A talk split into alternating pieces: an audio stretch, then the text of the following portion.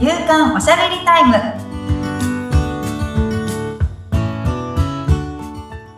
女性のライフスタイルコンサルタントの大池舞ですアシスタントの菅千奈美です。まいさんよろしくお願いいたしよろします。くお願いしますさあ前回あの次回は自己肯定感について喋ろうかなって おっしゃってましたので、はいこのあたりについてお話しいただけるといいかは、ないと思ずれずにいきたいと思います。脱線大好きなんでね。ね面白いからね。そうなんですよ。も はい。う、もうどう転がるかわからない展開が楽しいっていう はい。あれなんですけど、いでも自己肯定感っていうのはうん。本当に大事なテーマうん。なので、あの、本当子育てしているおお母さんとか、教育関係の方とか、まあ、それこそ人事とか、その、育成に携わっている人には、自己肯定感っていうものはすごく大事に、あの、ま、をしてもらいたいし、学んでもらいたいなっていうのは、うん。すごくあるんですけど、え、菅さんちなみに自己肯定感自分で高い方だと思いますか？低い方だと思いますか？私は若かりし頃は高かったんですよね。うん。で、社会人になって、いろいろと、あの、まあ、上司の人から怒られることがあって、うん。そこでちょっとかなり低くなっちゃって。でも、また浮上してきて、うん。最近はいい感じだと思いますけど、でも落ち込む、なんか低い、低いな、私っていう時もあります。ううんん。。なんか、ずっと高かったとか、ずっと低かったっていうわけではなくて、ちょっと波があったりしてるうんうんと、今はそこまで悪くないかなとは思ってます。素晴らしい。もう自己肯定感は高くてうん。いいんですよね、これ。ねえ、でも低い時はね、結構あったので、なんかそこは、あれにも、あ、あの、なんだろう。他者評価とはい。絶対評価うん。まあ、相対評価と絶対評価だし、その、なんだっけ、他者評価と自己評価っていうところはになってくると思うんですけど、うん。うん。多分、その、落ちている時とかは、かなり他者評価で生きていた時うん。かなってはい。思って、自己、うん自己評価とか絶対評価で生きると自己肯定感って上がるんですよね。うーん。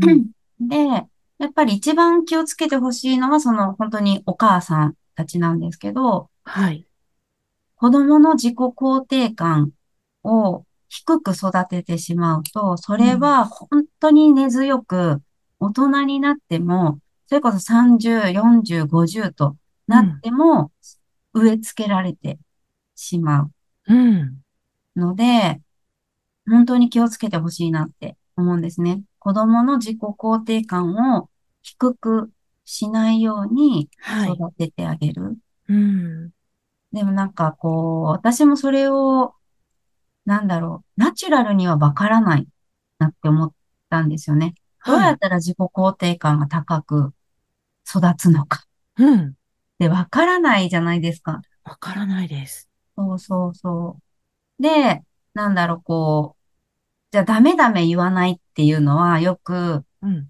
なんだろう、しつけとかはい育ての方に書いてあるけど、うんダメダメ言っちゃうよっていう、言いますよね。言いますよね。うん。言わずにはいられないことするじゃないですか。しますね。うん。そう。なんですけど、なんだろうな。こう私が、この間ですね、すごくいい話を聞いて、経営者、大好きな経営者の方に、うん。こう子育てで、結構ね、自由にこう育ってきたらしいんですけど、ごはい自身でも子育てに、こう、なんだろう、気をつけていること、これだけは子供に伝えていこうみたいなことはありますか？って聞いたら、うんやっぱり自己肯定感を高く持ってもらうように気をつけているっていうのはやっぱおっしゃってうんいて、うん。あのーなんだろう、ゲームとかも、はい。すごいやりたいだけやらせてもらえたらしいんですよ。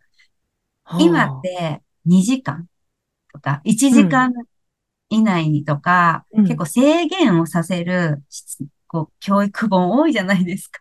ありますね。うん。ね。うん。私も、なんでいけないかがわからないんですよね。うん。そのうん。ゲームを何時間やってはいけない。その30分とか1時間の定義は何なんだみたいな。うん。だし、なんか自分の子供ももう YouTube が大好きはい。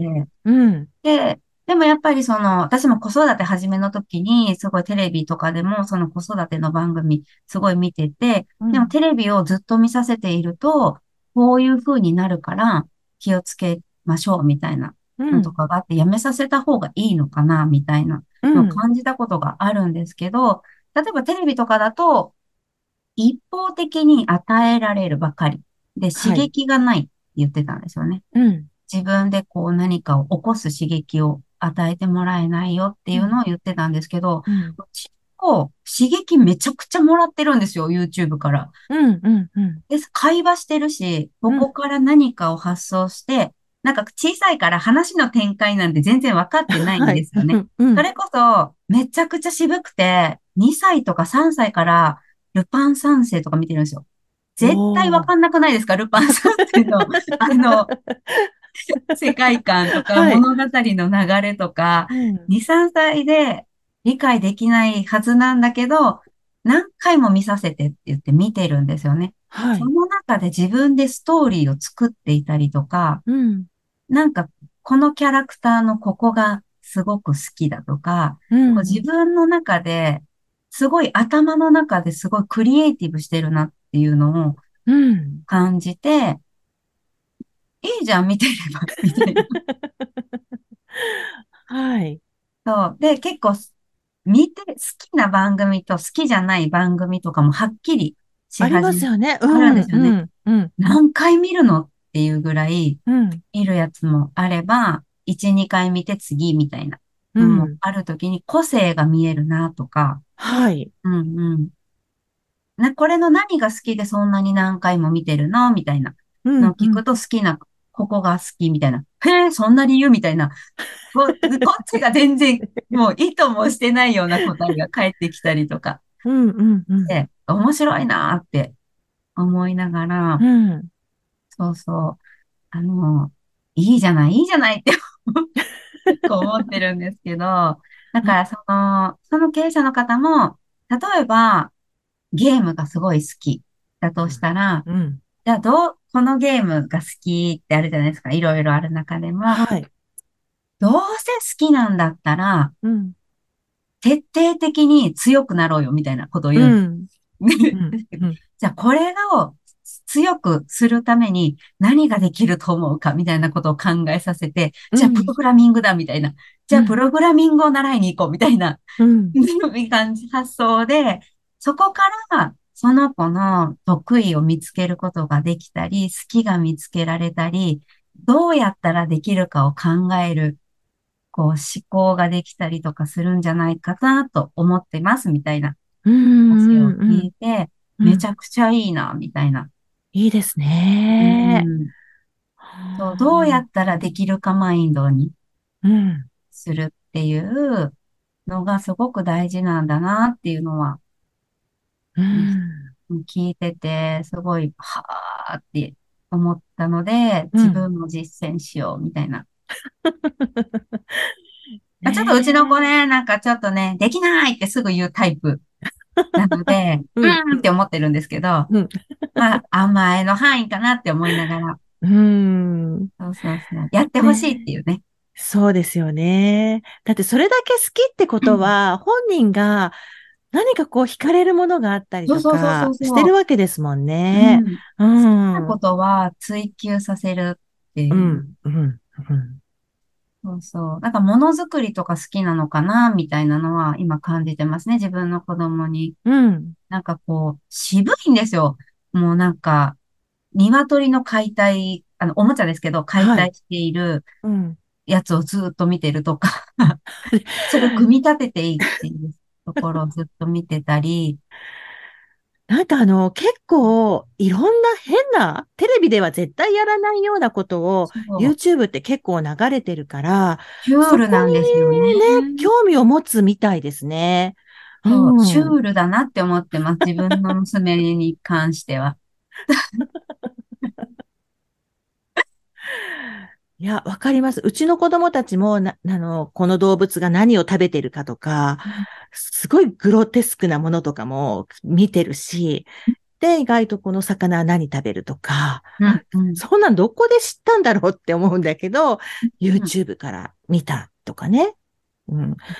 へえって思いますけどね。